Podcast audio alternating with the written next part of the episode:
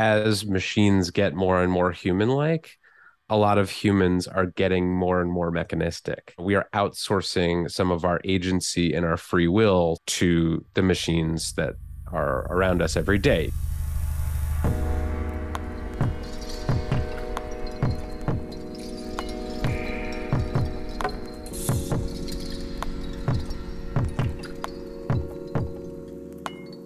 Everyone. My name is Steven Parton, and you are listening to the Feedback Loop on Singularity Radio. This week, our guest is Kevin Roose, a tech columnist for the New York Times and author of several books, including his latest, Future Proof Nine Rules for Humans in the Age of Automation. In this episode, Kevin and I discuss how the world's tendency towards automation is leading towards the end of many professions, as well as a world of individuals whose behavior is shaped by algorithms. We explore how humans have promoted technology from an assistant that helps us to meet our goals into something that is now more like a boss that controls our filter on reality by controlling what information we see. This includes things like recommendation engines, what we see in our news feed, what celebrities and ideas we're exposed to most frequently, and a whole lot more. Kevin proposes that to be more employable and to be free from these behavioral constraints, we should focus on being more social, surprising, and scarce. So, everyone, please welcome to the feedback loop, Kevin Roose.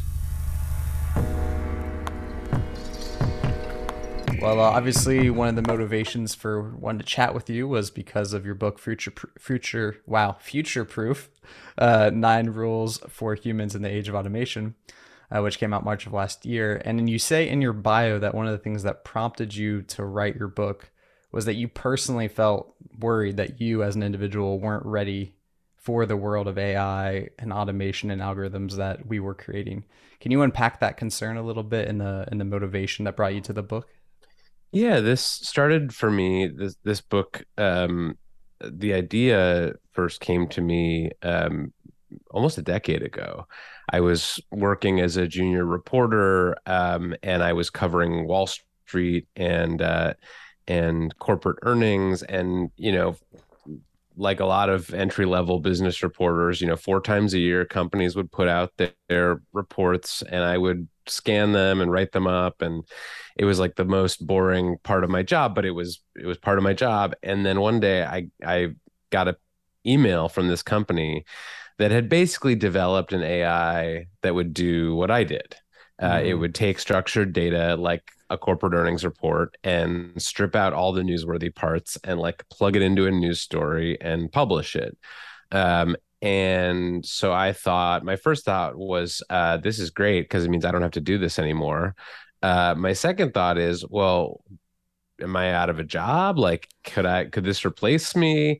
Um, and of course, like that's not all I did. Like that was just part of my job, but it really got me thinking. I think those of us in the kind of like creative slash knowledge professions had kind of consoled ourselves by saying that like automation and AI were like a risk for other people, mm. um, like factory workers and delivery drivers and like the the sort of blue collar and service professions we thought you know oh well those are clearly the jobs that are going to be eliminated first and so i can kind of rest easy um, but that's not true. And the more I looked into it, the the less true it it was.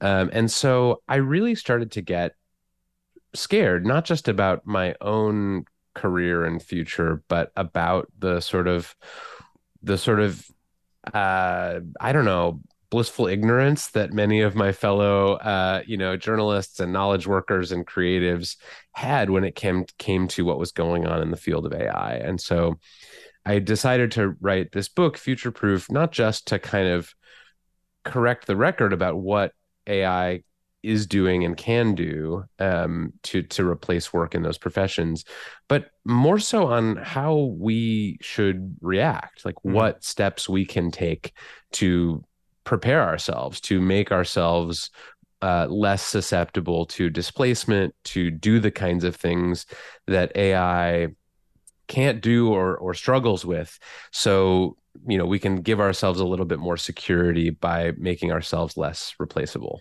Yeah i mean what are the things that you would say that machines can't do? Because i was like you thinking for the longest time that writers and artists were going to be safe but then gpt-3 comes on the scene and you see it spit out novels and articles and art that rivals you know in seconds what uh, very talented artists make in months um, and now I'm not so sure about where the the safety is in an in an occupation. Totally, yeah. I've been playing around with DALL-E 2, which is the you know image generating uh, sort of spin off of GPT three, and it's incredible. And yeah. every designer, uh, photographer, illustrator I know is panicking uh, because they're like, this thing is, you know, good. It's very fast and it's really cheap and you know how do i sort of adjust my my playbook now in this world where this thing exists? And i think um you know i i wrote this book before gpt-3 or i mean i guess gpt-3 had had gpt-2 was out um, gpt-3 was coming out and DALL-E had not yet been released when i was writing this book. So i thought maybe we have like five or ten years to get ready for this as you know creatives who work with text and images um, it turns out we had like 18 months mm-hmm. um, so i went to a lot of sources when i was writing this book you know people who work in ai people who run startups who invest in startups people who are sort of on the the frontier of ai research. And i asked them like what what can't ai do? Because that's like that I, I, thought that's where we should focus our energy right? Like on the stuff that is very hard for machines to do. So what is that? And they basically broke it down into three buckets for me um, and I call them surprising, social, and scarce. Mm. So, surprising tasks are things that are not regular and rule based. So AI, you know, is very good at chess, it's very good at go, it's very good at like structured tasks that are repetitive and regular. They have the same rules every time and you can iterate. You can you can run a model, you know, a million times and it gets, you know, a fraction of a percentage better each time until it surpasses human level performance. Um, and so, you know, there are there are jobs that are more or less like that um, and those are not very safe. But if if what you do is surprising if it varies a lot from day to day if it's not rule based if it involves lots of chaos and you, know unintuitive uh, you know tasks and reactions uh, the the example i use in the book is like a kindergarten teacher. Like that is mm-hmm. not a job that is going to be easily automated because that is just pure chaos. Um, and so that's the first bucket uh, the second bucket is um, social, what I call social jobs. And these are jobs that are not primarily concerned with making things. Um, they are concerned with making people feel things. Mm-hmm. So the output is not a good, it's not a service, it's an emotion.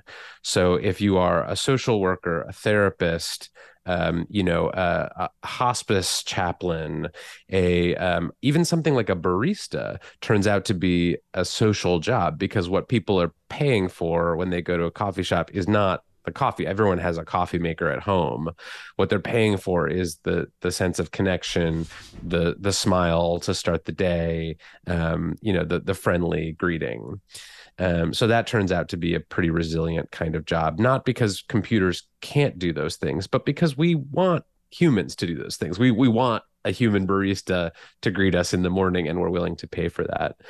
Um, and the third category of sort of safe, uh, hard to automate work is what I call scarce work, which is not to say that there are only a few of these jobs. I actually think there are a lot of them, but they involve sort of rare skills, combinations of skills, high stakes situations with low fault tolerance, mm. things that don't occur very often, but when they do, you really want someone who who knows their stuff. So the example I use in the book is like a 911 operator.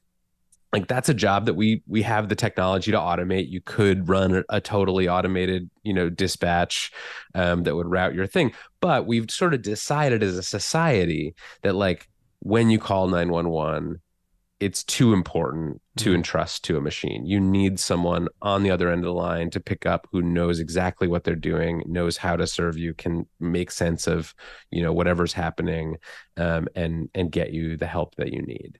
So those three categories, surprising, social, and scarce, are sort of the basis for what I would consider uh, a future-proof set of jobs. Yeah. Do do you feel at this point that they're still as future proof as you thought when you wrote the book? Is there possibilities that maybe we will make more social bots that appease that sense of a social outlet that we're looking for at the coffee shop or will we make more adaptable and spontaneous? You know, we could just do a randomizer to keep it spontaneous uh, spontaneous. Like, you know, how much of this stuff do you think will stay future proof in the long term. Yeah, I mean, I don't think there's any such thing as a as a sort of robot proof job. Like Mhm. n- nothing is totally um you know immune to automation, but every job contains tasks and routines and elements that are more automatable and less automatable. So like take my job for example, like I, you know, I write articles, I you know, I'm hosting a podcast, I uh you know, I I do, you know, I send a lot of emails. I, you know, have meetings. I talk to sources, and some of that stuff could be automated. Even, Mhm. you know, the, it, maybe even the article writing part. But I'm banking on the fact that there are these other parts of my jobs that are more surprising, social, and scarce, um, that do sort of require more of my humanity, and that that's what you know, as as the writing articles part of my job gets smaller and more um, heavily you know mechanized those other parts uh, will still be there Yeah, and do you think that these future proof jobs will represent a substantial portion of jobs, or do you think that, you know, we'll create what I think Harari called the useless class? You know, this mass unemployed group of people who simply can't learn the skills fast enough and don't have maybe just the emotional intelligence or their social skills, what have you, to step into these future proof positions.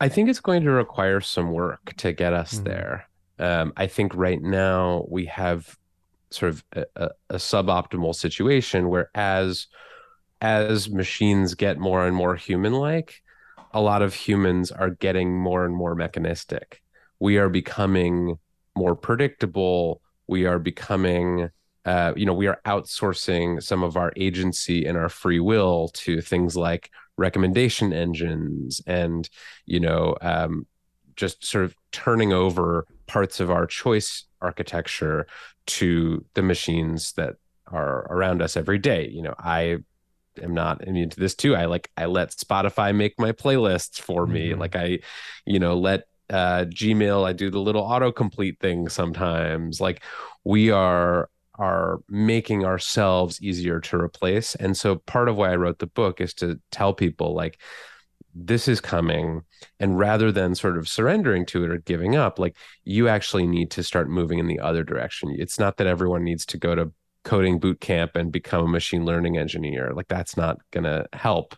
Because a lot of the programming jobs as we've seen with things like you know github's copilot and and Mm. you know openai's codex like those jobs are are becoming more automated too um, what we need to do is to really uh, sort of amp up our attention uh, to building human skills, um, the things that that machines can't do. Yeah, if I can, I'm going to push back on that just a little bit Yeah, to please to do. just explore the conversation. But you know, sometimes I wonder if when we talk about human versus machine like skills, in some ways, when I think of machine skills, I think of you know logic and reason, um, and for in a good way, uh, less emotional. And when I think of human, I can think of capricious, emotional, angry, violent. Um, you know, succumbing to uh, animalistic instincts in a way. Is there maybe some benefit then towards embracing some of the more maybe automated or logical behaviors of machines and putting aside maybe some of the things that might have been the reason for war or greed or things like that that you know are there in our animal past Yeah, I, I'm sort of I, I don't actually disagree on that. I think that there are areas of life where our our human uh, frailty, you know, whether it's in the form of cognitive bias mm. or just outright bias toward different groups or different, you know, different factions, um, makes us prone to bad decision making with with you know large consequences. And one of my favorite examples of this is uh, uh, in the criminal justice system and you know I, there are a lot of people you know especially on the left who are very opposed to um, using um, algorithms for things like criminal sentencing um, because you know you could have a biased algorithm that you know learns to replicate you know data from you know biased uh, sentencing guidelines in the past that would disproportionately affect you know uh, certain groups um, and I look at that and I think, well, yeah, sure, the algorithm's biased and we should work to make them better. But also, like, humans are really biased. Like, judges and you know and juries like they are they are so uh, fallible and mm-hmm. you know I, th- I think about these famous studies where they look at the sentencing decisions made by judges before their lunch and after their lunch and they're much more lenient after lunch than they are before lunch. So that's like a total piece of of human frailty that I think we could sort of uh, you know eliminate through turning to something more like like an algorithmic sentencing decision tree. Uh, but obviously, you have to do things like that very carefully, or people are just not going to trust that they're actually less biased than the the biased humans who used to do that job. Yeah, I mean, do you think that that's something that requires us to uh, find a way to look into the black box, you know, to see what these algorithms are doing since for the most part with machine learning we are clueless onto how the decisions are made? Or do you think that we'll just uh, you know push forward and accept the fact that we don't really know how the decision's being made but it's accurate enough of the time that we'll just trust it anyway?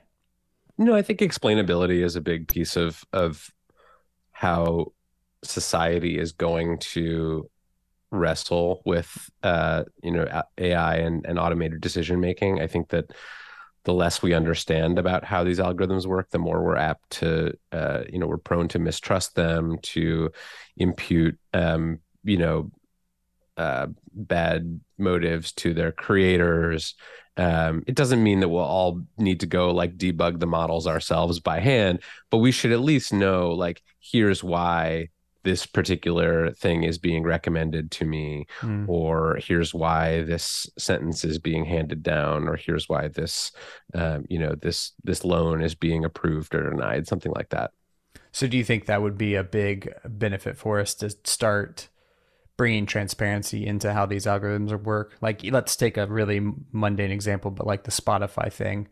Uh, you know it would seemingly be really beneficial for me to have a clear understanding of why they recommended the music to me that they did recommend to me because then it gives me the power to kind of game game it in a good way but also to like know what proclivities that I might have like oh I didn't know that was a genre that I was into and now I know the name of it. Do you think that we should start kind of pushing towards that transparent policy for these things? Totally. I mean I think that's um that's a huge piece of getting people more comfortable with automated decision making in their lives.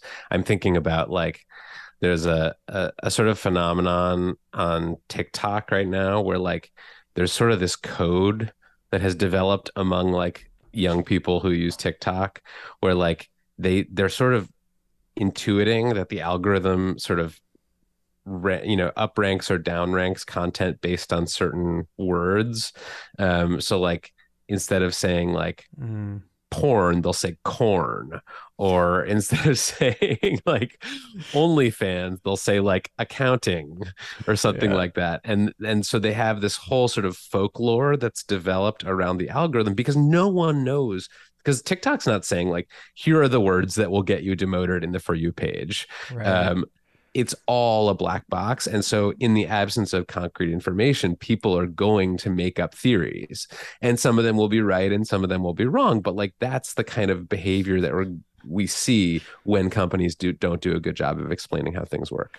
So, what do you think about the ways that these uh, algorithms are like grabbing people's attention? Is that part of why you like this idea of being spontaneous and unpredictable so that you can kind of escape the snares that that algorithms use to kind of hook people. Is that a big concern of yours in terms of like attention? Yeah, it is. I mean, I I think it's useful maybe to distinguish between um, some of the subtypes of algorithms because you know we're surrounded by algorithmic influence mm-hmm. and recommendations every day. Um, there's a, a, a, researcher who's talked about the difference between um, read your mind algorithms and change your mind algorithms. Um, so there are many recommender systems, for example, that are basically just trying to predict what you'll like based on what you've liked in the past. And that can be benign and it can be helpful, but it can also be corrupted because, you know, if I'm Spotify, I I want to recommend you the songs that are going to, you know, I- increase your time spent in the app and you know minimize the payments that I owe to uh, copyright holders of, of music. If I'm Netflix, maybe I have an incentive to steer you toward my original content, even if my algorithm is telling me that you're you would probably like this other show that we didn't make better. So there's a kind of corruption of preferences that happens at the level of the algorithm um, that I think really does like filter down into who we are. Mm. Um, I, I, this story didn't make the the book, but it was um, it was uh, uh, while I was writing it, I, I had this experience where I was using one of those like online clothing delivery companies where you like type in, you know, here here are my measurements and here's sort of, you know, eh, like I, you know, I I like these five out kinds of outfits and I don't like these five kind of outfits. And I was doing this for a while and it would send me boxes of clothes and I put them on. And one day I was like looking at myself in the mirror wearing this like bomber jacket that I'd gotten from this thing. And I was like, I hate this. Why am I wearing this? I hate how I look in this. I hate everything about this but I had trusted the algorithm and its sense of my style over my own actual preferences. Like the machine's preferences had overwritten mine mm-hmm. in my mm-hmm. brain. And I think that's happening on a scale that's kind of hard to fathom um, and kind of blurring the lines between like who we want to be and who the machines want us to be. And I think that's really dangerous. Yeah, and I mean one of your your rules, I suppose, is I believe demoting your devices. And in that sense, do you think that it therefore becomes kind of important to step away from, I guess, the machine world in a sense, so that you can kind of self-reflect on who you are and develop that sense of self outside of the influence of algorithms and recommendation engines? I, I think yes, I do I do think that some uh you know moderation and forbearance is warranted there. I i'm not a total luddite. Mm-hmm. um i don't think it's realistic to say like don't use a smartphone and don't use spotify and don't use youtube and whatever. I, I just i i don't think that would help frankly and I, I think that's an unrealistic ask to make of people. So the chapter in the book is called demote your devices. It's not called get rid of your devices. Because mm-hmm. um, what i'm really arguing for is sort of a, a rebalancing. Um, you know, I think for a lot of us, like when we when we first got smartphones, you know, your first BlackBerry, your first iPhone, they were kind of our assistants. Um, like you know, let you Steve Jobs, like his famous line about you know computers being like bicycles for the mind, right? Like they were tools that we could use to get things done, to communicate with people, to you know work on the go, whatever we were doing. And then at some point, like they got a promotion and they became our bosses, right? They tell us like what to pay attention to, uh, you know, who to communicate with, which celebrities' Instagram uh, feeds mm. should show up in front of us, like, like really setting the agenda of our lives in a way that I don't think a lot of us sort of consciously agreed to. And so, what I'm calling for is not total abstinence; it's just taking back some of the control yeah. that we've ceded to our devices uh, over the years in a way that I, I think could help a lot of us detach like what we like from what these machines want of us. yeah, is this uh, something that was influenced by by your coach Catherine at one point.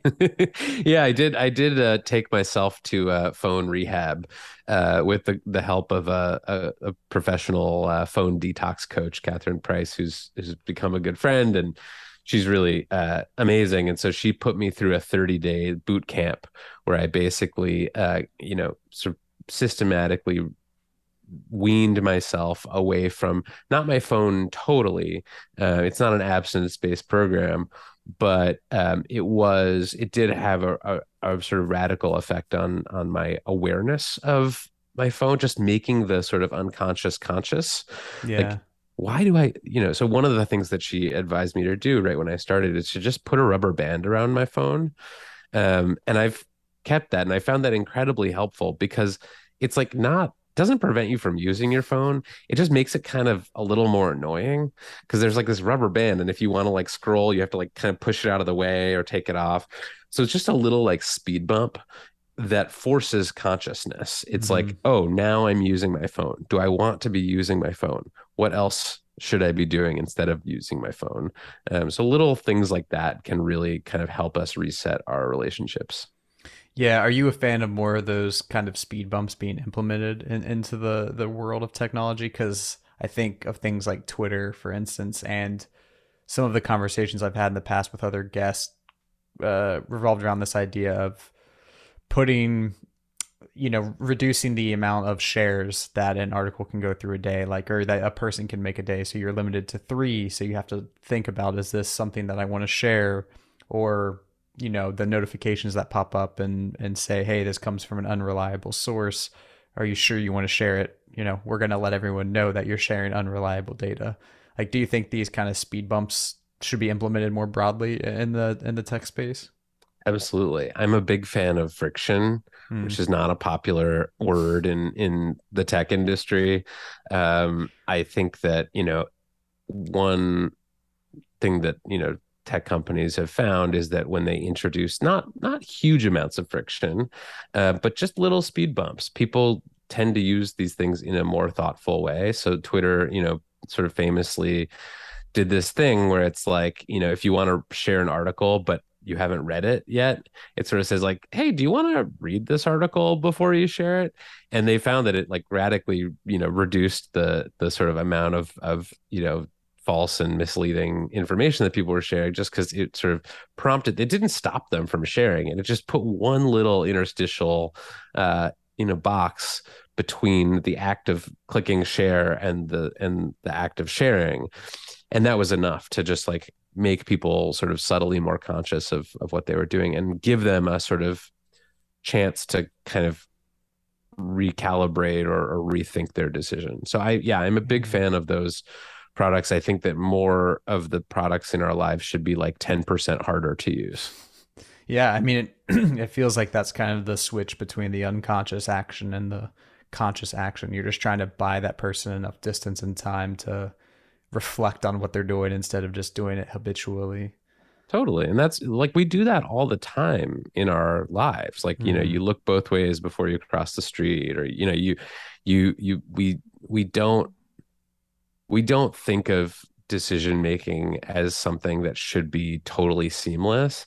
But tech companies obviously like they their incentives are all toward frictionless design because they want you to click more and scroll more and watch more and like, you know, if TikTok put a you know thing on the for you page where like after 10 videos it would say like eh, are you sure you don't have anything else to do that's more important than scrolling mindlessly through your TikTok feed like that would probably really hurt their usage so that's why they they don't do it. But I think companies like Apple um, that have sort of more control at the device level have been, you know, I, I think the screen time nudges are, are a good development. Mm. Um, I think that some product things like that have had a, a real impact on making people more aware of what they're doing.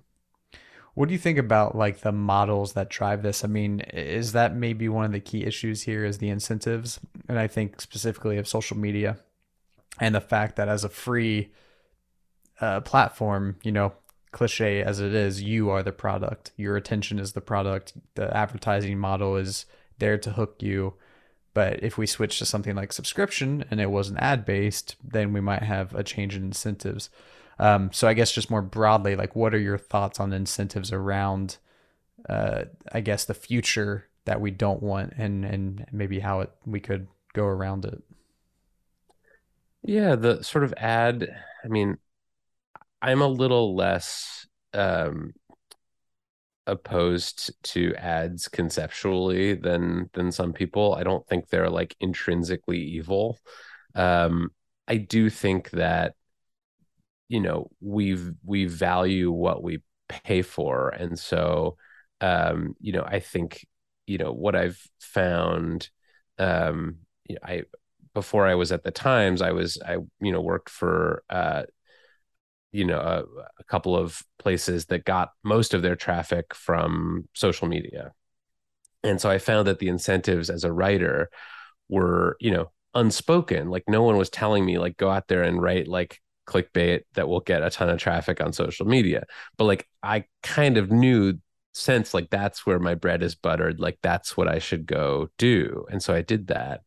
And one of the best parts of moving to the times for me was just this sense of freedom from that kind of rat race because you know we're not measured on page views.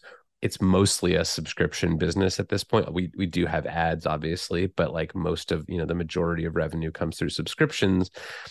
And that you know you you you don't f- get totally free from warped incentives with that. I mean people talk about you know subscriber lock in and you know if you're yeah. if you're if you're making your subscribers mad that's not good either but I do feel like it has freed me from that particular type of sort of lizard brain incentives, like just write the thing that's going to get the most clicks. Um, right. So I think I think incentives matter a lot. Um, I think that also I, I, I think that there's um, there's been some good writing and thinking about kind of you know how do we measure how do we measure a kind of aspirational incentive. So, you know, part of what um, we now know has been very destructive about platforms like Facebook is that they were optimizing for engagement. And their sort of internal logic there is like,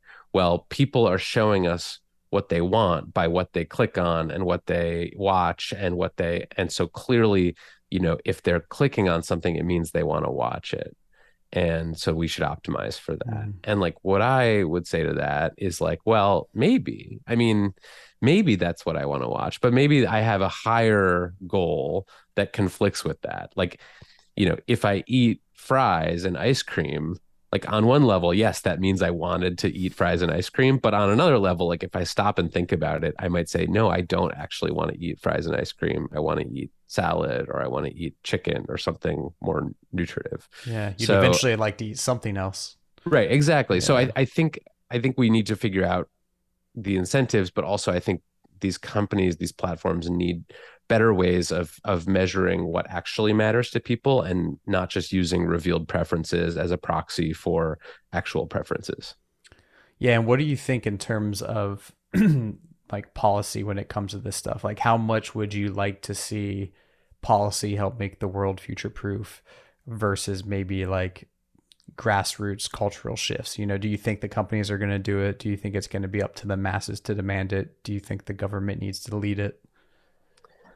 I, I don't think the government ne- needs to lead it, nor do I think they're particularly uh, likely to to lead it. Um, and I don't I don't mean that in a snarky way, but we you know mm-hmm. we just we've seen throughout history that you know first technology changes and then government catches up.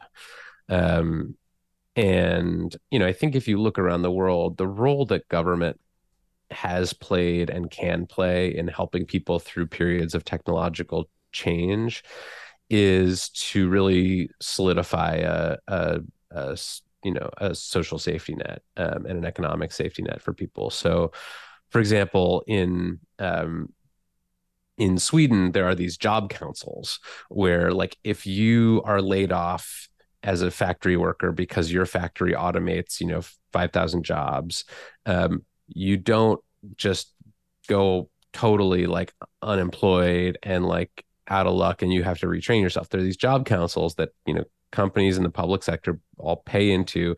They help retrain workers, they help replace, you know, find them new jobs. It's like a really robust safety net. And so as a result, they haven't had, you know, mass unemployment there. Um, so something similar exists in in Japan for you know workers in in certain uh, manufacturing uh, jobs.